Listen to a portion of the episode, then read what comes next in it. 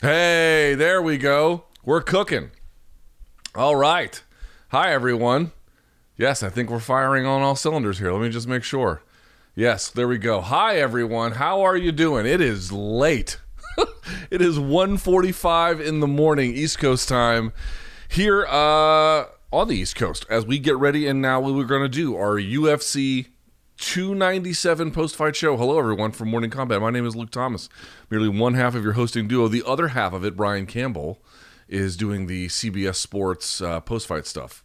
So I'll be here with you for your post fight show. We're going to get to results, analysis, your questions to get answered. By the way, there is a tweet up at L Thomas News that I've got where people can put their questions. We're going to get to that um, at the end of the program. Of course, as always, if you don't want spoilers, now's the time to bolt trying to think what else there is of value. Yes, a lot to get to. There is uh, there were two championship fights tonight, so we have two champions to talk about here. All right.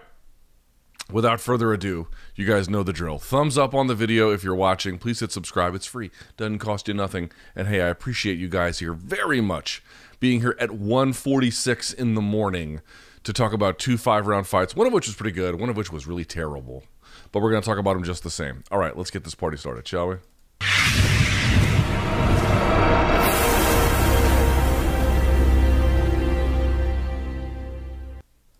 And we're back.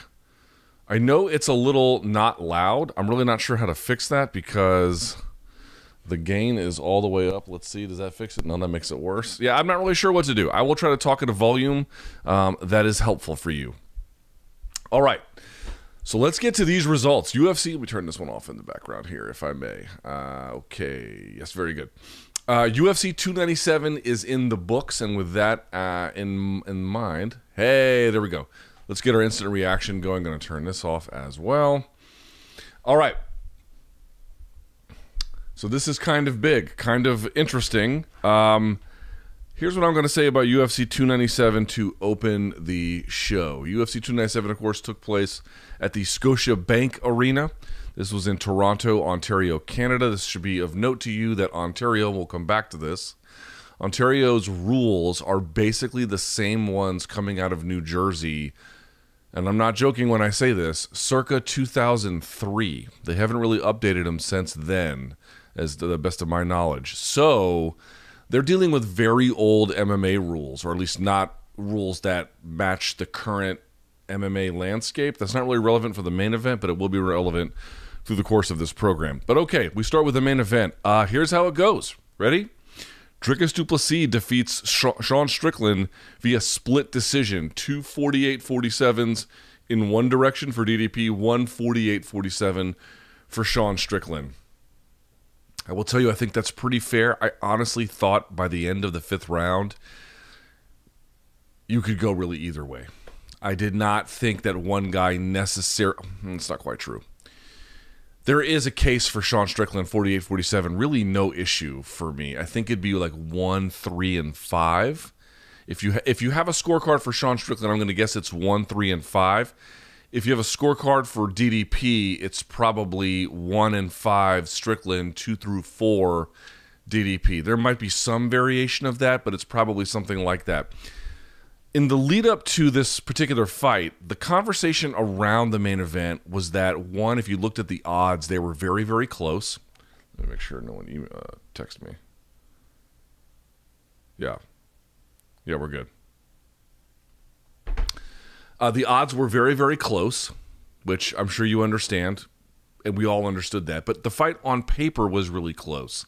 We just didn't really know how these two were going to match up or what was really going to be the true fault line or where it all kind of fall apart if it did and who had a decisive advantage in one particular area versus the other. It was close. It was kind of hard to say exactly how some of this would go. Recall that most people did not have Sean Strickland becoming champion to begin with, and he goes and he performs quite ably and obviously winning the title, and then gets to this position. Same thing for Dricus Du Plessis. Not many people had him, at least ahead of the fight, beating Robert Whitaker, and of course he does, and he gets to this position. So you even heard Dominick Cruz, who had some strange commentary tonight related to like cuts and their value, which was kind of weird. Dominick Cruz seemed to think that if like you get a cut in I mean, I can't say this is exactly what he thought, but it appeared that what he thought was that in any bout, let's say you get a cut in the first round, that that that, that damage helps you win the consecutive second and third rounds just based on the damage done in the first round, even if it's not necessarily impacting you. Like it, it, it would still be have this lingering value, even though that's not really how it goes at all. Anyway, that's not the point. But um, you you just knew that this fight between Strickland and DDP was going to be close, and that the, there was something left to prove for whoever would emerge as the winner. There'd have to be another gear to hit. I will tell you, here is basically what I think this fight came down to. We're going to look at some of the numbers here in just a second. We're going to take a look at some of the things that may have contributed um, as best we can here at, at, at 2 in the morning. I will tell you that it just looked to me, and of course it's a little bit more complicated than this, but it just looked to me that like if you look at the raw numbers, I'm going to guess that Sean Strickland does get credited with a lot of strike attempts, but it did it seemed to me the overall amount of clashing that they did even in the fifth round, this wasn't so true, but definitely true for the second round through most of the rest of the up to the fourth and even part of the fifth. It just seemed like it was from a labor issue Dricus doing more. He just did a little bit more. He was trying to force things back. He was trying to put combinations together. He was trying to, you know, knock on the door, so to speak, with leg kicks. And and and the other side of the story is with Sean Strickland, which we knew would be his bread and butter. It seemed to be more a function of how, his defensive prowess. I will tell you, I was really wondering. I, you know, it's kind of funny, man. Like, it's not that I don't have a higher opinion of Dricus from winning this. Of course, I do. And it's not great that Sean Strickland, for his own legacy, lost in his first title defense. That's not great either.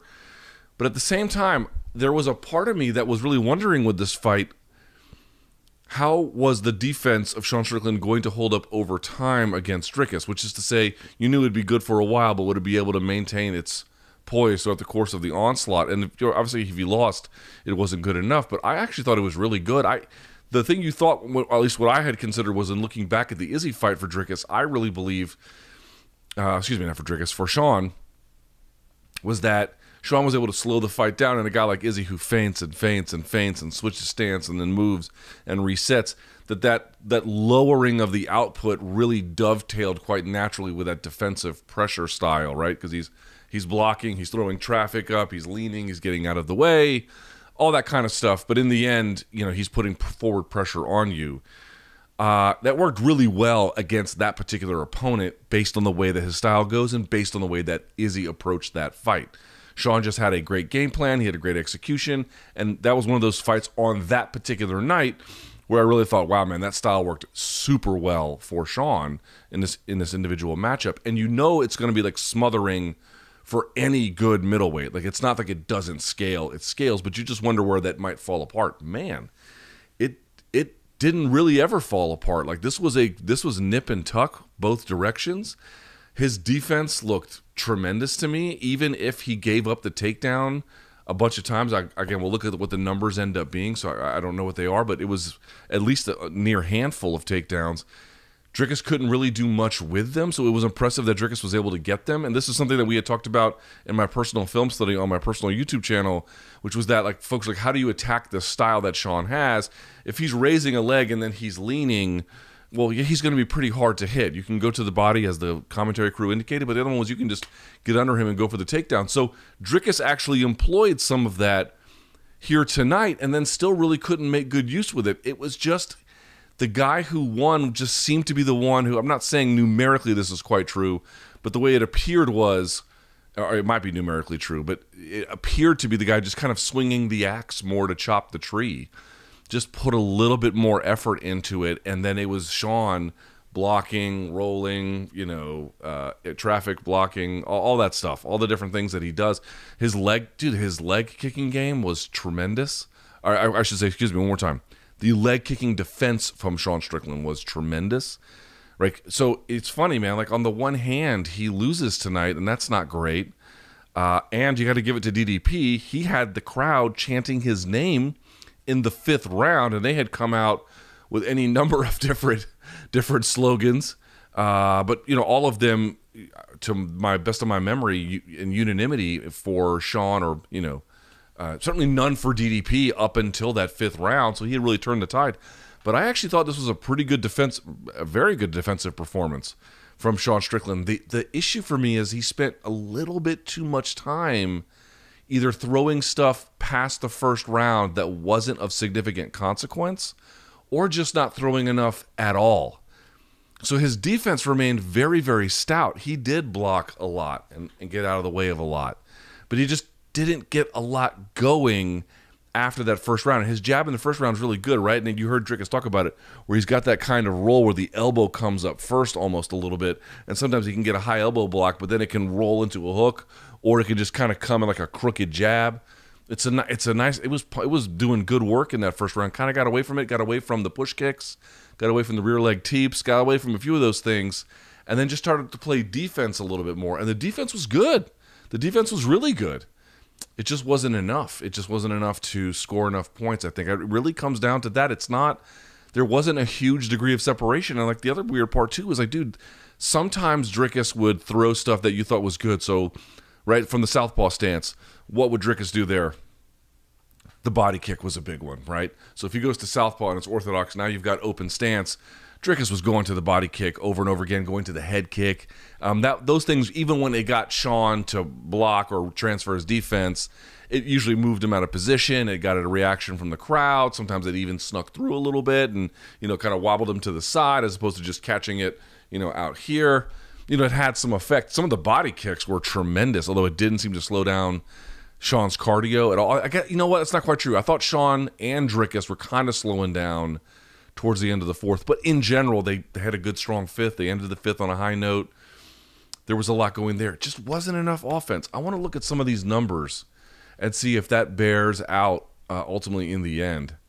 Wow. Sort of.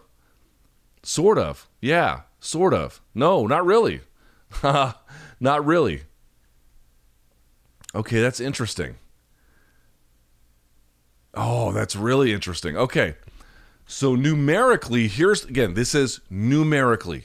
So this is quite literally uh, quantitative, not necessarily qualitative, but I do think it sort of tells the story of the fight. First of all, six takedowns for Dricus Du Plessis uh, out, on 11 attempts, a 54% takedown success rate for two minutes and eight seconds of control time. So six takedowns is very impressive. The guy's a bull, and he got it, dude. He was so good. He would whip him off the body lock in one direction and trip him the other. He ran down a double a couple times. I think he even got a single. There's a bunch of different stuff that he had. Those were great, but just to get two minutes of control time over six takedowns through five rounds is I'm not saying it's not nothing, but that doesn't get you much in the end, obviously. But these numbers to me are significantly more interesting. Uh, they're up being they're being uh, updated in real time by Fight Metrics. So if they change, I'll let you know. But it appears as follows: overall significant strikes landed 173 for Sean Strickland, 137 for Dricus Du Plessis. A lot of what he threw did not get through. Also, they credited Sean Strickland. Now, this part you got to be careful on. They credit Sean Strickland with attempting 419 total strikes, but a lot of those are not necessarily going to be a lot of things of consequence. Whereas um, Dricus, for whatever quality the motion and mechanics had, he's putting a little bit more on it, but okay, doesn't matter. First round, Sean Strickland, again, quantitative totals. Sean Strickland, 34 strikes landed in round one. Dricus Du Plessis, just 18. Sean Strickland round. Not just because he has higher numbers, but because he did better work in that round, although two of three takedowns for Dricus in that particular frame. But then things began to reverse. Again, quantitative totals 26 for Dricus Du Plessis, 22 in round two for Sean Strickland. One of one takedowns for 22 seconds of control time for Dricus. Round three, very close. 31 significant strikes to Dricus's 29. No takedown attempts, no nothing. That could be one of those rounds that, again, that's a, since the quantitative total is nearly identical, that comes down to the, the quality of what the judges ended up seeing. Round four, Sean Strickland 33 to Dricus 29. There was three of five takedown attempts for a minute 18 of control time. Uh, okay, so I thought he just did better overall work there. And then round five, I thought it was the opposite. Sean Strickland 53 significant strikes landed to 35 for Dricus. Uh, he went 0 for 2 on takedown attempts. And there you have it. Targeting targeting Sean Strickland 90% to the head, 90 to the body, 5% to the leg, 3. He just he's a, he headhunt in this one. Little bit of work to the leg, not much. It's so much defensive catch. He just plays at this level. He doesn't play at any other particular level. Uh, Dricus Du Plessis, 59% to the head, 23% to the body, 17% to the leg. So what was Sean's targeting? So it was 95-3, right? What was his targeting against Izzy? Wow, completely different. Sean Strickland 90, excuse me, 62% to the head against Izzy, 32% to the body, just 5% to the leg. Not a big leg kicker, but went much more to the body against Izzy. This one he didn't really do. So I talked about what some of the stances that you saw from Dricus, right? Uh, he would do southpaw, go to the body, go to the head. He would do another one where he would switch stance back into orthodox, and then he would use that to then land the overhand right at times. So it was like almost like a double, like shift, double shift to go all the way through, or he would shift and then underhook, uh, that kind of stuff. he had to really find. You saw him; he would shift and then do a spinning back fist at times. He had a real hard time finding a guy who wants to lean away. Corey Sandhagen has talked about this. Leaning away can come with a lot of risks, especially in boxing where the space can be more constrained and you're on right angles, so it's very hard to circle out if you're just backing up straight. But you can back up straight in MMA, or especially in the big UFC octagon, you can just you can post and move out of the way. It's actually I'm not going to say easy to get out of the way, but it, you can get away you can get away with certain things that would not necessarily be things you can get away with in other composite combat sports. But Sean has made quite an art form out of just pushing and getting out of the way. So Dricus was trying all kinds of goofy shit, like inside cut kick to overhand right to left hook. There were times he would go shift right to the body, excuse me, shift left to the body, right over the top, like just all different kinds of things where he could take big steps because they were really on the outside of one another um, for long periods. And then the fight got closer, and then it became you know hand to hand. But even still, or I should say, uh, you know, mid range boxing range, just outside mid range, which made the fight I think open up a little bit more. Uh, but still, Sean kind of maintains that like that range right outside of it. It's very hard to get the guy, especially because of his footwork. Right, he doesn't get too close to the fence where he leans and then he can get popped, and he's not pressuring the same where he did against Pereira, where he was just kind of walking the guy down. It's a different kind of more calculated pressure now, and all those things keep him a lot safer. Dude, he's hard to hit. He's hard to hit clean. Um, somewhere around the third or fourth round, I forget exactly where he got hit around his left eye and then began to bleed profusely from that. I suspect that, that played probably to the, whole Dominick Cruz theory, but in all seriousness, it probably played some role. Both in whatever message it might have sent to the judges, and also you did see Dricus in that frame. I believe it was round four, but we have to go back and look. You did see him in that frame make more contact with his right coming over the top against that left eye, which makes a lot more sense. Sometimes he would hook and come over the top.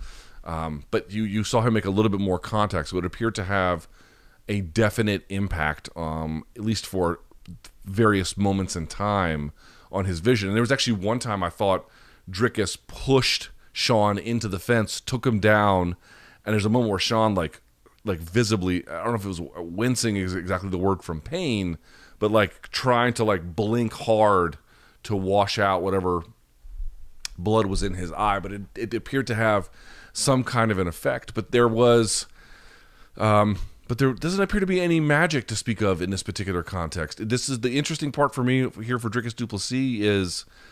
Um, you know, he had different stuff working from different stances. The overhand right was a hard thing for him making work. He did have a jab from both stances that worked.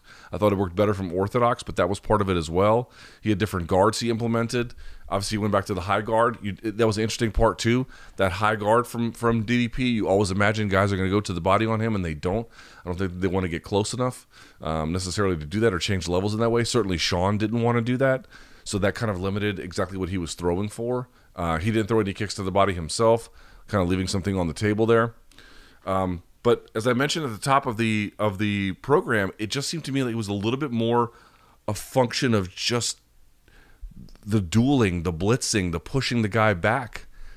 One guy was just defensively reacting more than the other guy, and that isn't necessarily always the best way to judge this fight. Although again, I think DDP winning is should be in no way controversial. This fight was, you know, very, very close, and him winning makes total sense. You can totally understand it. That's not what I mean. I'm just saying if you react defensively enough, that's really great to keep you safe. That's really great to keep you in the in the ball game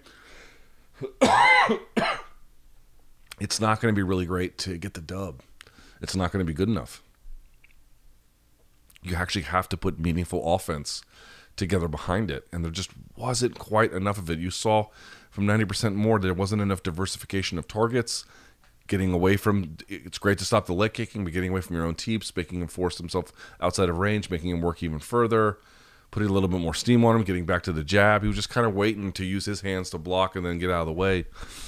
It's not really going to be enough. Let me see if there's anything else in that in those numbers. Have they been updated? No, those appear to be the final ones. They've not been updated. Yeah, still 173 for Strickland overall, significant strikes 137. I want to see about the targeting of the legs. Targeting of the legs for each guy. Dricus Du Plessis targeted the legs 34 times. 34 times he targeted the legs. Hit him 24 times. Strickland just six. Almost just one around. That's it. Four for four in round one. That's pretty good. Uh, one for one in round two. Zero for zero in round three. Zero for zero in round four, one for one in round five. That could have been a difference maker for him too. Um, didn't get that going. I'm trying to see uh, targeting the body. Yeah, just 10 for Sean Strickland, 32 for Dricus Du Plessis, two for four to the body for round one. Sean Strickland, one of two in round two, two of three in round three, one of one in round four, and then four or five he began to open up there. Although, listen to this head targeting 81 strikes for Dricus Du Plessis, 157. 157 of 387 attempted for Sean Strickland. It was that was really the entire amount. That was it. I, I, I would argue so for now for piecing together from what the numbers tell us what the videotape showed us now thinking about it i would argue some of the things that i've already mentioned um, but putting together a sort of a comprehensive whole here the, I, I really believe sean strickland's lack of offensive diversity in terms of both the targeting combination work and it's again numerically there's a lot of it to like in terms of what the head strikes were but in terms of the overall combinations that involved things outside of that or in, involved it in different ways like you know a two punch combo then you go to the head kick or something like that. He didn't really he wasn't really doing anything like that. That that, that limited his opportunities here as well. That really limited him. So in the end we get a contest where the guy who was the champion performed pretty ably especially on the defensive side and then we have a guy like Dricus Du Plessis who we knew was slightly more offense oriented that ended up being mostly the difference that we thought it would. And it sets up what you might imagine as Dricus Du Plessis. What he has said was he wanted a shot against Israel, well, not a shot, but a, a fight against the former champ Israel Adesanya. Right? He wants to fight Izzy, which I'd be cool with. I don't know if it's exactly what everyone else wants. I guess we'll see what the fan base really feels like. To me, that is um, a fun contest. I did not believe that Izzy deserved an automatic rematch after losing to Sean, but then Sean taking this and now it creating a situation where who would be next. I don't think Hamzat is the guy right now, although we shall see. I I take the Izzy fight big time. I don't know. Does that headline 300? I don't know. I don't know. I don't know. I I wouldn't be against it. I don't know if that's exactly the blockbuster main event that people are necessarily hoping for. Uh, it could be, but that appears to be a possibility. I, I really enjoy that fight. And to me, that one is a little bit more interesting. Izzy is not as defensively, his game is not as defensively. He has good defense. He has very good defense. He doesn't take too many shots cleanly. But Sean's style is to kind of be in the space and it's defensive friction. Hands up, blocking, you know, it's kind of bouncing off his shoulder. It's a lot of friction I'm blocking punching lanes. I'm, you know, catching a lot on the arms and shoulders, and I'm kind of just in that space. Izzy's a little bit more head movement, stuff misses, then he counters, or Robert Whitaker's in front of him and he's backing up and he's punching that way, right? It's a very different kind of style where it's a, that that's a little bit more brute force meets offensive kind of. Um, there's both very technical, but a little bit more razzle dazzle. That's actually going to be a really interesting matchup with a big, I think, uh, possibility for a KO relative to this one, where both guys are. Sean doesn't have a ton of offensive firepower. DDP does, but he's heavily thwarted by a guy who's got excellent defense. So he had a good fight, but a little bit stuck, stuck in the mud. Yeah, maybe a little bit stuck in the mud. A little bit, a little bit. A good fight, but a little bit stuck in the mud. I think as a consequence, a little bit of that. Um, and that's the fight.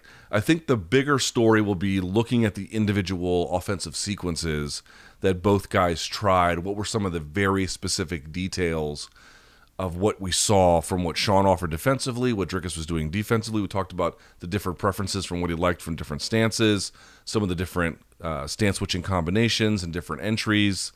Again, some of the, the the amount of attacking, the amount of overall work he's put together, the amount of times he was working for takedowns just did a little bit more offensively in the end, but the nuances of what they were trying, and again, I'm going to go back to it one more time. Dude, Sean Strickland's defense to me is to, like, whatever he's got going now, the style he's cooking with now, I don't know if he's to win every fight, but he's going to,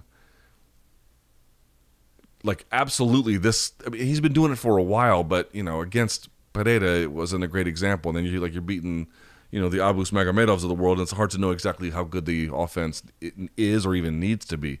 And then you see it against Izzy, you're like, oh yeah, it's very good. Then you see it against Dricus, and you're like, right, this is going to scale against elite opponents for a while. Like this is like, and, and by the way, the idea that he might not come back to this place and get a title shot. Always, these are questions about how much the UFC wants to see you in those positions. That is incontestably true. But it's not like he got the doors blown off him tonight. He certainly did not. He has a case for even winning it. And what he's got going, and how old is, is Sean Strickland? Sean Strickland currently sits with us at, yeah, he's 32. He'll be 33 in February, but still, that's, you know, close to prime. I have to tell you, um, he might get back here sooner or later. I don't think it's out of the question at all. I mean, it's hard to say. The, the world is unpredictable, but he's got exactly the kind of defense that's going to keep him in make any kind of fight with any kind. Of, it, dude, it's like he throws on the gi and the game slows down. Like his style of defense slows everything down, it makes everything more measurable, makes everything a little bit easier to react to, even if he's flinching. It does create other openings, but even when you take advantage of those openings, he has stalwart defense. Um, on those second and third layers as well, uh, as we indicated, like where guys were, if you're if you're not balanced because you're leaning, you're available for the takedown, but then even if you get the takedown, you can look at how much he really resists that as well. Dude, he's going to be a tough guy to beat. He's going to be a very, very tough guy to beat. Uh, he got beat today, but barely, and um, his defense is remarkable. He might have the best defense. He's got the most un- some of the most unusual defense, certainly in the UFC middleweight division and UFC overall, but some of the most effective as well. It's just um, it's an admirable skill to have. It's going to keep him in competitive fights against elite guys. But if he really wants, it's the same thing. It's not the same problem in terms of the specific tactical choices. But if I'm being honest, I think it's the thing that kind of cost him against Jared Cannonier as well. I just didn't feel like he did enough in that contest. Let me look at the numbers in the Jared Cannonier fight. Do the numbers back up my claim? Let's see. And obviously against Imavov, he had plenty. But against Jared Cannonier, he again he attempted 410 strikes in that fight, only landed 157 of them, which was more than Cannonier's 150 141. So let's go through the numbers. Cannonier 16 to 13 round 1, Cannonier 25 to 28 round 2. Oh, these are very close. Jesus, 33 to 35 round 3, Cannonier to Strickland 27 to 33, and then 40 to 43. These guys were never more than 6 strikes apart. So that's a little bit different. They were kind of always neck and neck. This one had more lopsided round one and round five. But nevertheless, he never kind of broke away from the other guy against Cannonier. And here he had enough rounds where the other guy was just a little bit more. So I would I, I would say if you're Sean Strickland, you're in his corner, you're in his coach, there's a lot to like here. There's a lot to take home. There's a lot that's going to keep you in the ball game going forward. If there is a common denominator about some things that have held him back, it just has to be not what the numeric striking totals show, but about meaningful offense that has a memorable impact or otherwise changes your opponent's incentives or decision making. There is not enough of that. Whereas you do get enough of that with Dricus, even if you get some bizarre mechanics, even if you get him slipping and I mean, how many times do you see him throw a, a, an overhand right and then fall forward, or you know, you see it a lot on spinning back fists, but even even not on spinning back fists, he was falling all over the place a little bit. I mean, yeah, he's trying to go, and that that was great, but he's he's you know he's getting after it, even, even to the point of putting himself out of position and off balance. Uh, I don't necessarily recommend that. I'm just saying it's kind of emblematic of the story of the fight. So, um, uh, both guys, I it's not great to lose again if you're Sean Strickland, but I don't think this is, as I indicated, I don't think this is hardly the uh, the any kind of death sentence for his future. And for Dricus, it looks like Izzy is probably going to be next, and where that goes and when on the calendar that is will be kind of interesting. Um, we shall see.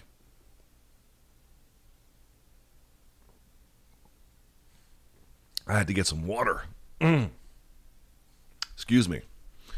Uh, okay, we'll get to some of these questions about it here in just a minute. All right, let's talk about this co-main event for as little as possible. Little as possible. Uh, Raquel Pennington defeats Mayra Bueno Silva 49 46 on two of the judges' scorecards, and then 49 45 on one of the other ones. Um, not a great fight at all. Raquel Pennington, your obvious and deserved winner. Raquel could have punted on the first few rounds and or the first couple of rounds anyway, and then just won on again kind of effort in the last three. Bueno Silva was not there at all in the last two rounds, was barely there in the third. And um, that fight was terrible. That fight was terrible. Silva literally finished the fight on her back, getting leg kicked, and like not even like hardcore leg kicks, not like Sakuraba leg kicks or something, just just like standard old leg kicks or whatever, just like you know, kind of keeping you busy and like laid there for like 30 seconds doing that. Like she was absolutely not prepared for a five round title fight. To me, there actually is a pretty cool story here, which Rocky Pennington, over the age of 35, gets a remarkable win, which is really hard to get. Somebody sent me some math, by the way. It turns out that like when you really begin to see decline among elite fighters on the male side, 125 to 170, it's actually not 35 it's actually 34. 34 is when the the real switch begins to flip in terms of negative things happening for their chances. But here, Raquel Pennington at 35 gets the job done and was the deserved winner. And I will tell you that this was not a position most folks thought she would be in after the fourth round of her fight against Amanda Nunes when she turned to her corner and said she did not want to go back out there. They kind of cajoled her into going back out there, which ended up being this large controversy and then she got pummeled in the fifth round. I think she got her nose broken, and you're like, okay, well, that's that. But then Amanda Nunes basically flattens the division and then leaves, and Pennington's just kind of hanging around using veteran savvy, good clinch work, good effort, understanding how to win rounds, understanding how to neutralize opponents, and put together a decent win streak. She arrives at this position. Bueno Silva has a great ninja choke, which we kind of knew, or you can also. It, ninja choke's like a newish term. That used to just be called a power guillotine, but whatever. Um, Anyway, the point is, uh, they can be slightly different too. But the point being is, um, Silva just had nothing really in general. At first, she had some stuff. She had great back takes. She had good back control. She has she has a very good ability to off balance from the back, even when you're standing, with like with like these with like these like these inside rides. She has a lot of ability there. She has there was a moment there where she was across the jaw from the back and she was really beginning to threaten. But once you saw that Pennington is not going to go away easy, Pennington, Pennington's going to be hard to hurt. She's going to be hard to submit. She won't necessarily be hard to score on, either with control from the back or with any other kinds of strikes, which you did see from Silva. Um, but there was no ability for Silva to have any sustained effort. She gassed, like basically after the third, and kind of just laid down in the fourth, and then definitely laid down in the fifth. I mean, usually you use the term like laid down almost like metaphorically, like, hey, we're not going to lay down for this opponent. She's like literally laid down. I mean, not maybe perhaps not in spirit, but in physicality, that she definitely was just not doing a whole lot. So it's not like, you know, it's like individual sequences on takedowns and whatnot. Like Silva looked better. She looked like she had she had great elbows in the clinch, uh, off of framing. I thought that was really good as well. Like she had some nice weapons but so much of this game, so much of this game comes down to knowing how to stay alive, how to minimize damage to the extent possible, as we indicated for the main event, knowing how to win rounds, having good cardio, uh, knowing how to push late, right? And just sort of just being present in a fight and waiting for a mistake to happen. And a big mistake is either, I, I however you want to explain why Silva didn't have the requisite cardio, that is up to you. But that was the problem. She had not the requisite cardio and it really limited her attacks where she was just kind of lazily like working from guard. A couple times she was threatening with triangles, um, you know, the middle parts, middle to latest parts of that fight, but they were never really all that close. Um, Yeah, I hated this fight. I didn't like this fight at all. Let me look at some of my notes here that I made, uh, if I can. I had to take notes on this one because I was like, I'm not going to forget. A, I remember a goddamn thing. Yeah, initially great leg kicks and then back control, ninja choke, for, and then when that would fail, like she would go for the ninja choke, right, and then she would try and lock it up here, and then it would pop out. So she would take that uh, that elbow and then just slice with it. That was nice. I like that. Round two, again, elbows and clinching, framing, and there was some good body work she was able to do. Pennington was able to start scoring over the top with right hands off her blitzes. And then there was the back take and then the semi close one over the jaw, round three. That I even have in my notes. She begins to fade and then sits to half guard, half guard to like thwart choke attempts, which is a bad news. Uh, didn't threaten from guard at all, hardly in round four. Had a failed arm triangle from Mount. Raquel Pennington did, which somehow never. It felt like she had the mount and mounted arm triangle for like seven days and it just didn't finish. I think there was like three minutes left in the round, and Daniel Cormier was like, "She'll lay here for three minutes," and I was like, "I think Cormier's right. I think Cormier's right." Um, so terrible, terrible fight. Not that interesting. It just felt like a sort of standard women's bantamweight fight that just happened to be five rounds. I feel great for Rocky Pennington's story, someone who's been around a long time, someone who's put in a lot of work, someone who's been in the trenches, someone who waited her turn. You you have to feel good about that. There was a lot of factors that could have prevented her from being here, and um, they would have tripped up a lot of fighters. They didn't trip up her. She was able to make it across the finish line, and for that, I think we should all be uh, appreciative and respectful of what she's been able to achieve. At the same time, how does one look at a result like this and think that, like, let me just ask you if you're Valentina Shevchenko, do you like your chances of winning the belt back at, or winning the belt at 135? Got to tell you, I would. I would. I'd like my chances.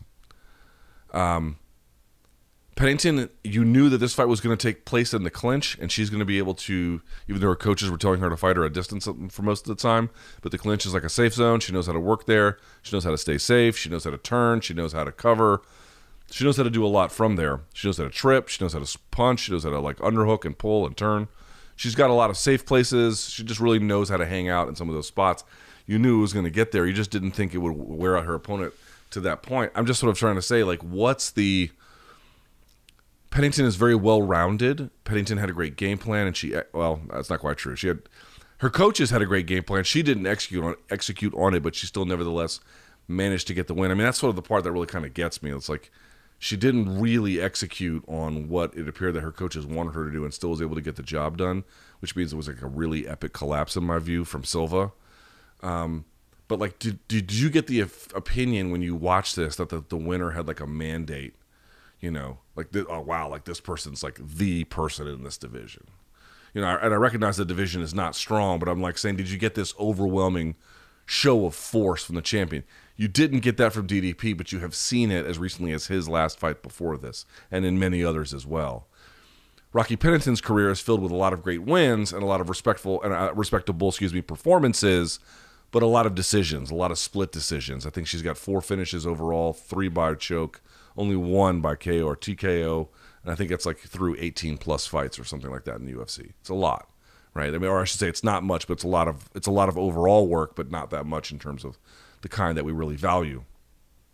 I did not walk away from this performance thinking, well, she's, she's clearly going to be the champion for the foreseeable future. I didn't get that opinion at all. So she is that tonight. That is very much something that we should not take from her. We should not in, you know, completely be like, oh, it's you know, close. I, people, I saw people being like, close the division. Well, that's a little strong. That's a little strong. But I certainly recognize there was not much in that performance that I was watching and being like, well, this is clearly the person that's going to hold this title for a quite quite a long time. No, not at all that. And for Silva, it's like you beat Holly Holm. Then there was the USADA thing. You know, whatever. Uh, she had some documentation to to apparently justify her cause and then she comes out here and just lays like the biggest of eggs and it's like no one was really all that excited about this performance and it looked like now their pessimism heading into the contest ended up being quite justified it was just another fight it just happened to go a little bit longer but like i don't there there is no like there was no the DDP Strickland fight was not a crazy barn burner, but you could tell there was a lot of different intricacies of two guys who were ready to go for 25 minutes, and again, it was nip and tuck. This was just uh, a good fighter beat uh, a fighter who does have some talent, but seemed unprepared for the moment, and ultimately got beat through just pure effort and better decision making down the stretch, but nothing like especially like super brilliant decision making. Just you know, meat and potatoes, the kind of thing that she's done to accumulate um, the opportunities that have been given to her. I respect it, but it's you know we have to call it what it is. It's not it's not like the highest level of achievement and or ability we have seen in the fight game. It's good for what it was, and that's really you know that's a good that's that's fine, but it's not much more than that. So I don't have much more to say on this one. Are there any numbers to this one that are kind of interesting? Let's see, just very briefly, if I may. I haven't even looked at these yet. Jesus. Raquel Pennington, 134 significant strikes landed to Silva's 69. Yikes. Uh, Pennington's credited with one takedown out of three, two sub attempts, two reversals. Silva credited with three of nine takedowns, three sub attempts, no reversals. Uh, Pennington actually acc- accumulating 11 and a half minutes of control time. Silva, eight and a half minutes, or, or nearly nine minutes, excuse me. Now, control time in this particular case, not just on top, but pressing into the fence. So it's a little bit warped. Let me just look, see if there's anything in the numbers. No, not necessarily. Uh, the targeting, it all looks uh, about as you might expect. Yeah, not a lot of leg kicking either, necessarily, especially from Raquel Pennington. But you kind of knew the heading in. All right. Uh, elsewhere on this card, Neil Magny defeating Mike Malott. Dude, what the fuck happened here? Wow. Um, this was a bad loss for Mike Malott. Um, he loses via TKO at 445 in round three. All he had to do was hang on. Now, maybe round three would have been 10 8. Maybe. Probably not, but maybe. And it would have been a draw, but that would have been better than what happened which is him getting finished with 15 fucking seconds left in the fight. Okay. Jesus. Mike, what happened here, dude? What happened? All right, I'll tell you what happened. I literally was watching this fight being like, I think Neil Magny is shot. Like, I don't even know what he's got left. And he did not look great. We should be clear. First two rounds, I wrote on Twitter that he had lost the fight through the first two rounds everywhere, and that's true. There was nowhere he was winning that fight where it was being contested. There was nowhere he was winning that fight. He was losing in the stand up. Again, not necessarily horribly, but the leg kicks were landing, certainly in like round number one, for example. Uh, to the extent that Malott wanted the takedowns, I, I believe uh, we'll go to some of the numbers here as well. I want to see those.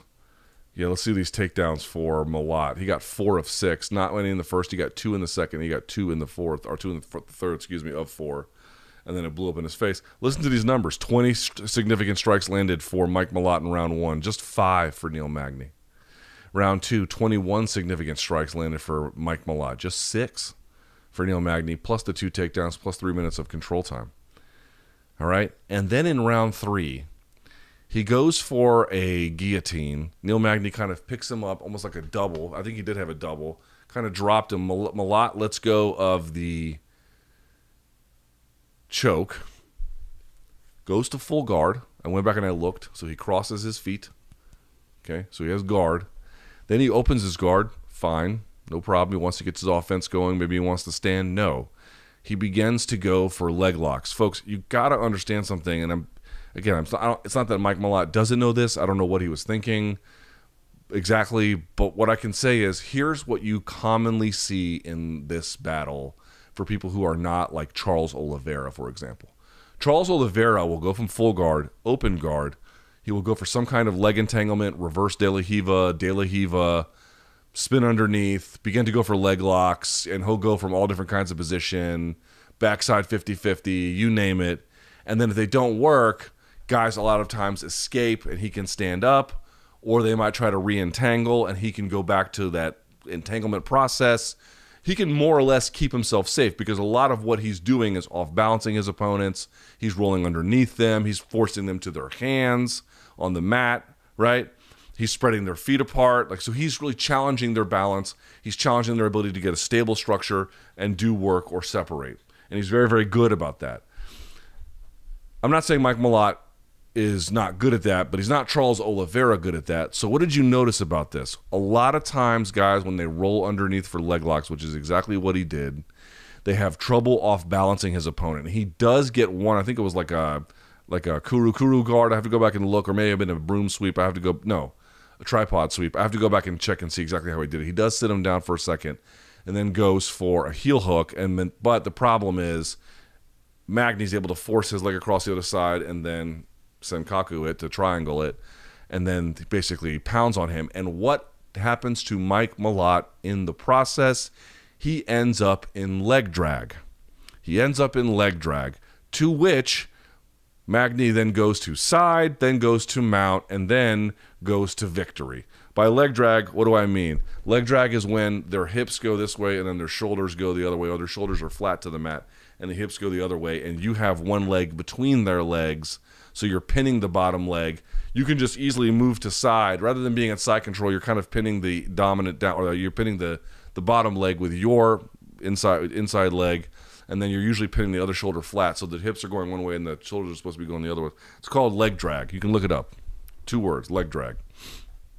And there's all kinds of ways to get to leg drag, but his leg lock fails and he ends up in leg drag, which gives the opponent side control. Now he's exhausted because he, he he was straining to off balance, straining to manipulate the weight and the and the motion of Neil Magny. He gets exhausted and he gets mounted and he has no way to then get himself out of it and then loses the fucking fight. Like oh my god. This was this was his chance. He's 32 years old. He i think his style is great. I think he was actually like he should not have lost this fight. Like he's almost tailor made to beat a guy like neil magny. Strong in the clinch keeps good range good feinting uh, used a lot of switch stances to get over with the right hook. That wasn't working for him this time. Neil Magny was able to get away, and they, they kind of saw that coming. But nevertheless, the leg kicking was great. On top, the ground and pound was good. He was moving to mount himself. He had mount for most of the second round, I believe. Certainly a long amount of it. He had three minutes and eight seconds of control time. He had everything going for him. He had exactly the kind of physicality he needs. He had the, the technical jiu-jitsu that he needed. He made an epically bad call in the third. Got tired doing it ended up in a horrible position, and then lost the fight as a consequence. You see so many guys roll underneath for leg locks and either end up in leg drag or with their back taken because they're not Charles Oliveira.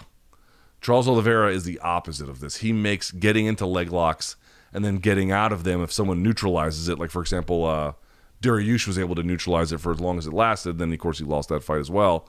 But, you know, you get the idea. Like, guys have to they have a lot to deal with and it doesn't last very long even if they get out of one sequence. He doesn't he doesn't like oh i'm going to go for a leg lock and if this doesn't work i'm going to end up in a shit position and it's going to really compromise me. That that's not the game he's playing.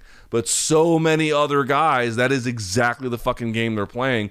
Dude listen to these numbers. What did i tell you for the first round? 20 to 5 for Malott to Magny round 1 21 to 6 round 2 how about this? 46 to fucking 4 for Magny 46 to 4. 46 to 4. Holy shit. Um, a minute 44 of control time. He gets credited with a takedown. Golly, man. Golly. I've never seen a guy go from. Uh, I, I just, I mean, he just. The fight, it was you just. Just winning it until you weren't. Like literally just winning it until you weren't and they just got away from him, and that was it. Neil Magny is tough as shit, dude. Neil Magny is tough as old shoe leather.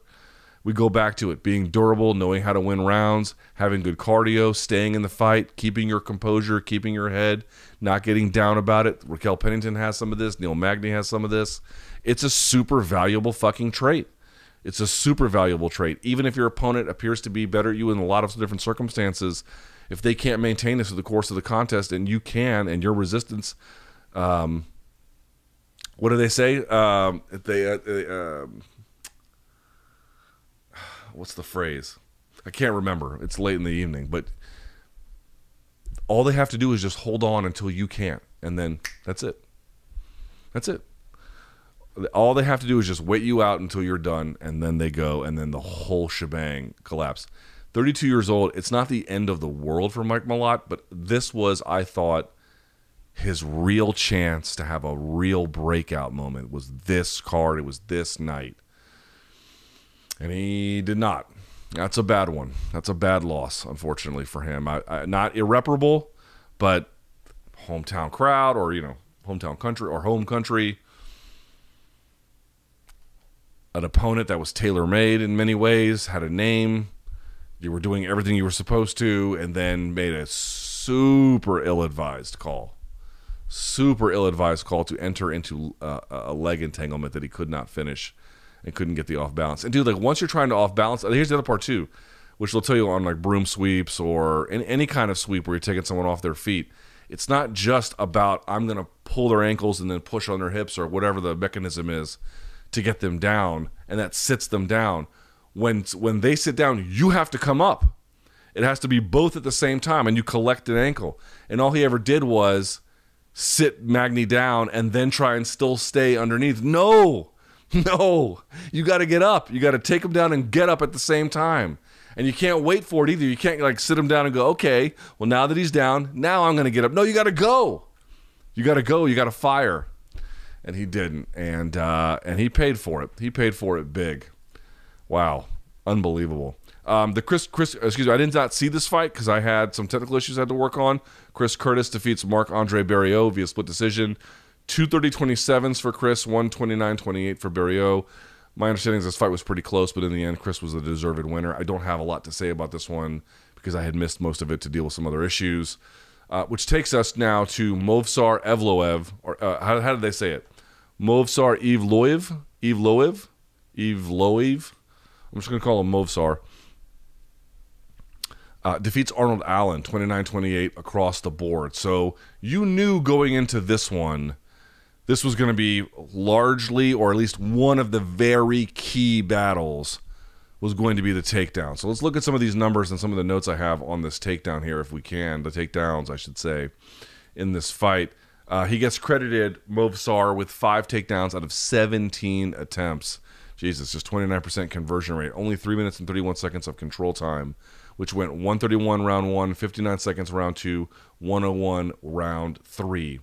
So the numbers for striking were really close 12 to 13 round one, 18 to 21 round two. Well, there were the, the two takedowns in each of those rounds. So you're like, okay, we don't know exactly how that first round is going. Let me look at my notes here from that fight. Um, you might be able to make a claim that Allen won round one and round three already, but I understand why Movsar won rounds one and rounds two. I don't think he won round three no matter what. So hence the 29 28. Um, I thought Allen's footwork was really good in terms of keeping him light and turning at angles. His down blocking was, for the most part, pretty excellent. His first order takedown defense was good. Not so much his second, but then his his resistance to getting up and never relenting to the position, I thought was excellent. Some, but I thought there were two major things that really tripped him up in this fight. One, he went for a lot of body work, which I do think is helpful and relevant, but it does not score to me as easily for the judges as something where the impact is more demonstrative, aka getting punched in the head and then the head flops back. It's demonstrative. The audience, or excuse me, the judges can see this. It looks like something. Whereas getting hit in the gut, the guys might be having the best poker face that you've ever seen in your life. You don't even know that they're hurt at all, and they could be screaming inside with pain, but there's no real public account of it. I think over time that this has cost a lot of guys who've invested in body work a lot. I don't think that necessarily did him a favor, although I did think that his down blocking was good. But as Dominick Cruz noted, it kind of took away from his jab, right? Because you have to hang it to down block. You can't have it up here to to to go. But really, what the true story of the fight is is round three. And in round three, there is a moment where Allen has, they're both technically standing, although the question is about whether one was down. But Allen has control of Movsar on top and is firing knees. He fires, I think, about three or four of them before referee Marc Goddard intervenes to call the contest or to halt the contest because he believes that the knees were illegal. Remember at the top of the broadcast, I told you that Ontario basically uses New Jersey's rules from 2003. So, what would that mean? What that would mean is if one hand is just touching the mat, you're down. Okay? It doesn't have to be just finger it doesn't have to be full hand, it could be fingertips. It doesn't have to be fully weight bearing, it just means you have to have contact. So what he was doing is from that front headlock, he was like you saw with uh, Gegard Mousasi and Chris Weidman, picking him up a little bit as he's throwing, so that the knee is hitting him when his hand is literally like pulled off the mat to make the shot legal. Because if your knee is down, it doesn't matter if your hands are down, you're down. But his knee was not down. They were bent over at the waist. The only thing that was touching the ground were the soles of their feet and then Movsar's hand. So if you're pulling him up and then firing the knee, they should be legal. And it clearly won him the round, right? No, no, even the even though what happened happened. So Marc Goddard does not take a point, but he gives Arnold Allen a stern warning.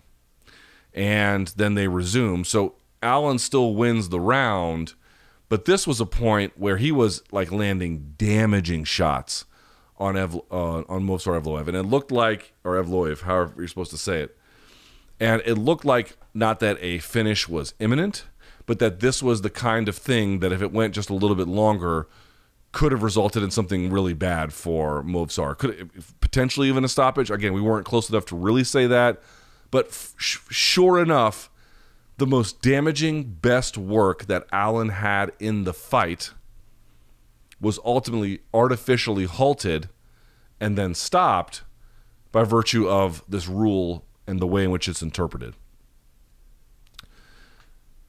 I have tried to make the case to folks that the people who might run one championship, they seem like not trustworthy people when they open their mouths, but the product that they put out, the one championship product is actually quite good. And in fact, I would argue that one's rules to me make a lot more sense than any version of the unified rule because here is the reality about this. Is it the fingertips? Is it the full hand? Is it one hand and a knee? Is it two hands? Is it weight bearing? Is it not? None of those rules ever seem to solve the problem. At its core you have to have rules that referees can enforce in real time and I know a lot of people are going to look at Marc Goddard here and say, oh, he made a bad call. Well, he definitely didn't make, with the uh, ability of hindsight, he definitely did not make the correct call. But watching in real time, that is very difficult to get right you're not the home plate umpire and you can see the runner running, you know, rounding third and he's going to come in for a home plate collision and so you can focus all of your attention on that one moment and you've got a few seconds to get ready. It just happens out of nowhere and then it happens a bunch of multiple times. It's very very difficult to adjudicate, especially jurisdiction to jurisdiction which might have weight bearing, fingertips, all that whole shit, one hand, two hand, whatever it's very difficult to adjudicate that in real time, even for an experienced pro referee like Marc Goddard.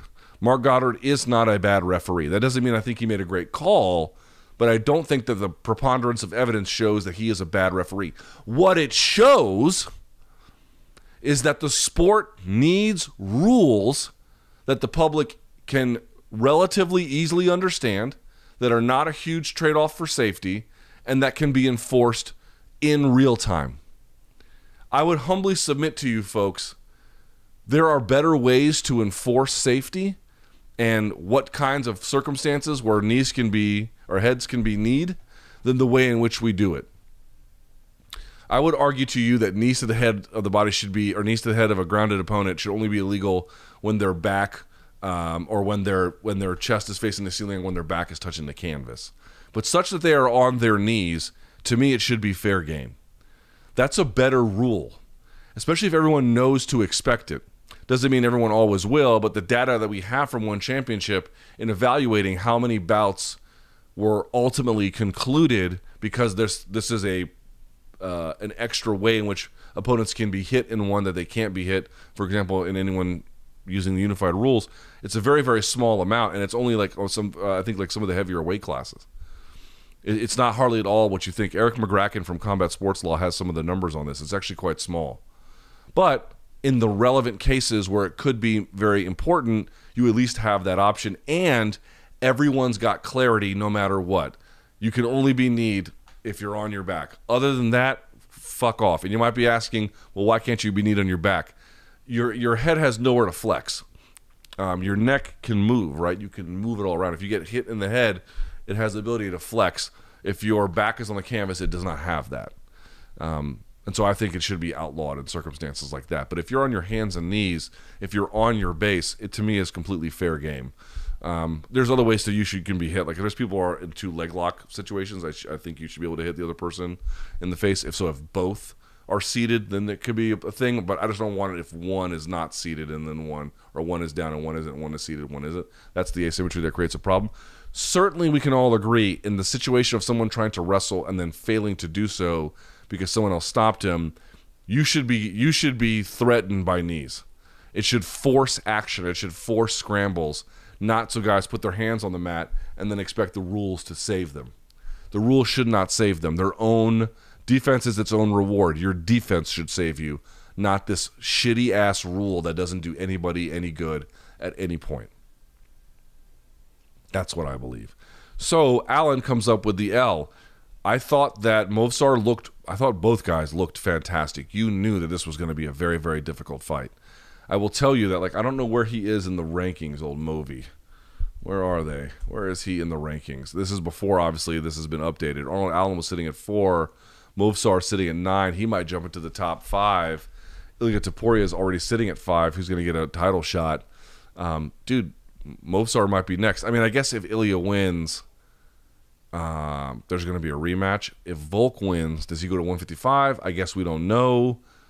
I guess we'll see. Max is going to fight Justin Gaethje next, so Movsar might have gotten himself a number one contenders fight out of this. We shall see. He might have one more in front of him, potentially two. I doubt that, but at least one more maybe. But he's right up there. This is going to be a big, big win for him. And again, it's not like Arnold Allen looked bad. You have to, if you have a rule where good referees have a very difficult time getting it right, your rule doesn't work.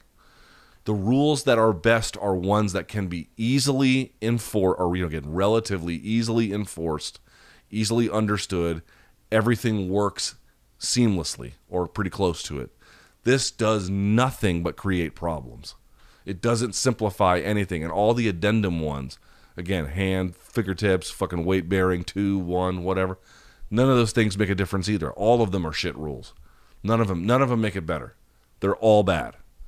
So I think we just need a much more clarifying way to do this, um, and we don't have that. All right, let's take a look at some of your tweets and see what you guys have to say.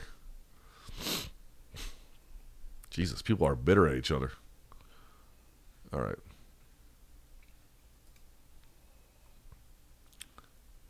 Let's see what we got. What happened to Canada? Canada used to produce some of MMA's top contenders GSP, Hominick, Loiseau, Kang, Cote. Now I'm struggling to think of anyone that is even sniffing a major title other than OAM, and he just retired. Flash in the pan or part of the cycle. I definitely think part of the cycle. It's still big there. I think the market has been suffering from um, some of the rules that various commissions have used. I don't think the pandemic helped. Um, the retirement of St. Pierre. There was a lot of factors where it kind of dampened the scene, but there still is overall with the amount of teams and the amount of talent and the amount of resources.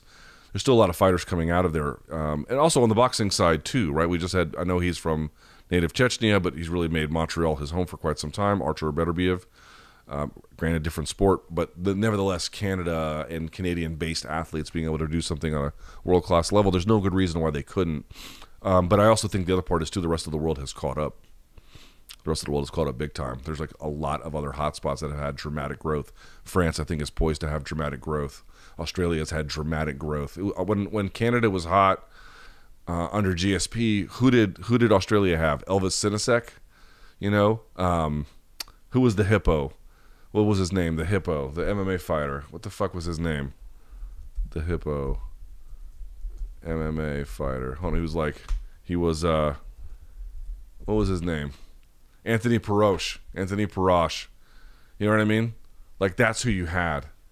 Uh, so it's part of a cycle. There's no good reason why it couldn't be the other way, but I just feel like the various factors aforementioned have kind of dampened the enthusiasm. But yeah, the the the expansion of it more globally in the other markets has displaced them to a significant degree. How much better can Dricus get? I think a little bit better for sure. I don't think he's at his peak. There's a lot of things he can clean up. There's a lot of things he can add. But as you can see, he's a bull. Why did Sean abandon the teep kick? Uh, part of the pressure, I think. I don't think he felt like maybe it was working or he wanted to just he he he preferred the range they were fighting at because he thought he could make better contact that way. I'm not sure. I'm not sure. Does Movsar beat Topuria? I don't think so. Not personally. How does middleweight play out now? You've got Izzy, Strickland, and DDP at the top. Yeah, I'm going to say Izzy, DDP, and then Strickland. This person says Strickland versus Whittaker, Costa. Ooh, that'd be a ton of fun. That'd be a lot of fun. And again, you've kind of got Hamzat out there somewhere playing this whole equation as well. How do we feel about Du Plessis' stand up at this point? I can't get over how basic it appears. Feels like Izzy should handle him easily. Not so easily, dude. The takedowns, especially, too. Uh, it's mechanically weird. It's tactically good enough. You know? How quick does Dana look to get the belt off of Pennington? And how does Valentina do it? Um, well, she's got business with Grasso first, you know? But as soon as that's over, because either you're going to be champ champ or you're going to go for it, or you can just leave and then go 135. Why do prelims end up being more exciting than the main cards? Because a couple of them were squash matches. That Jazz Jasudavicius fight was against Cachoeira was a fucking waste of everyone's time. I mean, good for Jazz Jasudavicius. She looked great, right? Amazing. Dude, that fight ended up being the biggest differential in terms of strikes. It was like 323 to like 33 or something. If you're getting your ass kicked two back to back 10 8 rounds, I think one of them was 10 7 not only should the fight have been stopped, that fight shouldn't have been made to begin with. Plus, remember, Cachoeira missed weight, so there ended up being a bantamweight fight on top of it. Dude, Cachoeira has caught two of the biggest L's, not not, not merely in that division's history, but in women's MMA history. Like an, an astonishing amount, right? Astonishing. Uh, okay. I know everyone is pushing for Izzy DDP, but considering this fight was so close in the split decision, should they look to run this back? No. You could run it back if it felt more controversial. It feels like, yeah, either guy could have won, but is there really like a DDP raw or Sean was robbed? I don't think Sean was robbed, right? It just felt like, eh. As I mentioned, one guy was just doing a little bit more. Do you think atomweight could spark women's MMA in the UFC? That's that's where they're going to scale. They're not going to scale 145 and up anytime soon. They're going to scale down. You got you've got Japanese talent that can fill those ranks. You got American talent that can fill those ranks. Invicta already has a 105 division. You're going to scale that direction. Should there be a rematch? No. Can DDP recover in time for 300? I have no clue. How bad does a focused Izzy piece DDP up? You guys know I'm like pretty high on Izzy, and even I think people are really underestimating what that dude offers. Tough as nails, uh, dual dual threat in terms of ground and standing, and the mixing of the two. By the way, a consistent ground threat. Well, he so he went into this fight averaging 2.72 takedowns per 15 minutes. What is Dricus's number now? Let's see. So it's 2.72 heading into the fight, and now his takedowns per 15 minutes stayed the same, 2.72. Still fucking high, nearly nearly three per uh, per 15 minutes, nearly nearly one around. That's a lot, dude. That's a lot to deal with with a guy like that. It's a lot. Um, I, I think people are underestimating that a little bit. What about thoughts on allowing champions to walk out with their belts or a celebrity guest similar to boxing?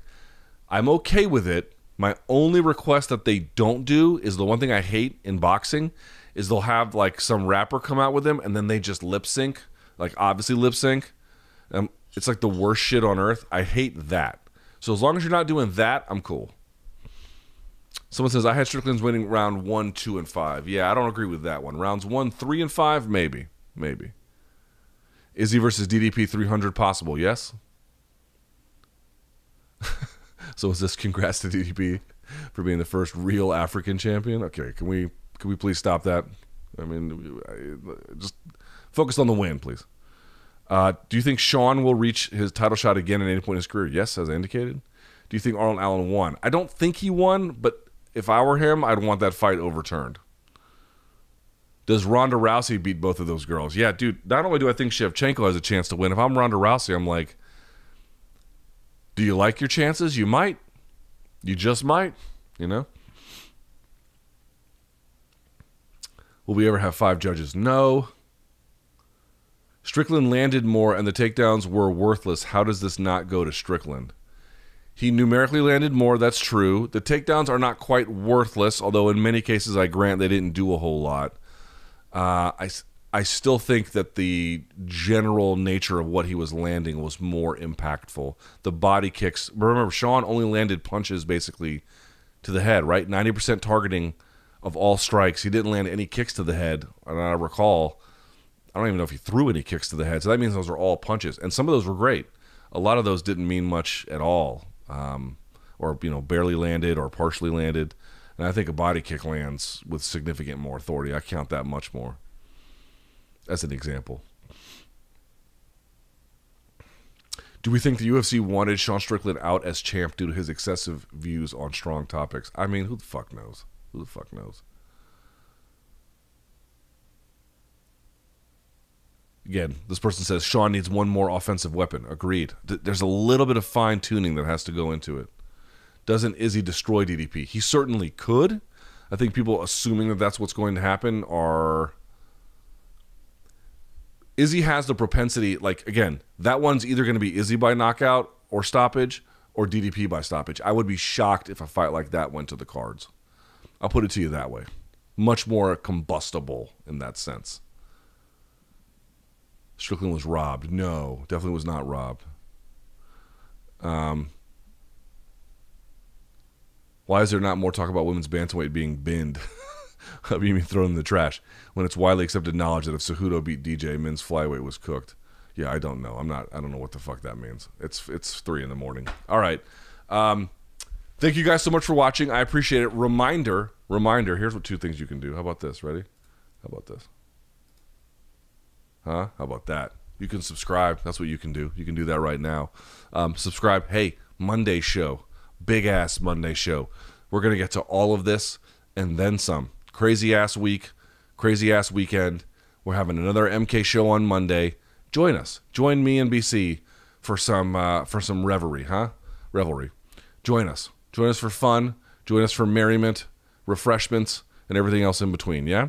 So it's uh, I appreciate everyone sticking around and watching till fucking three in the morning, especially for a card that was kind of so-so. But you know I love you just the same.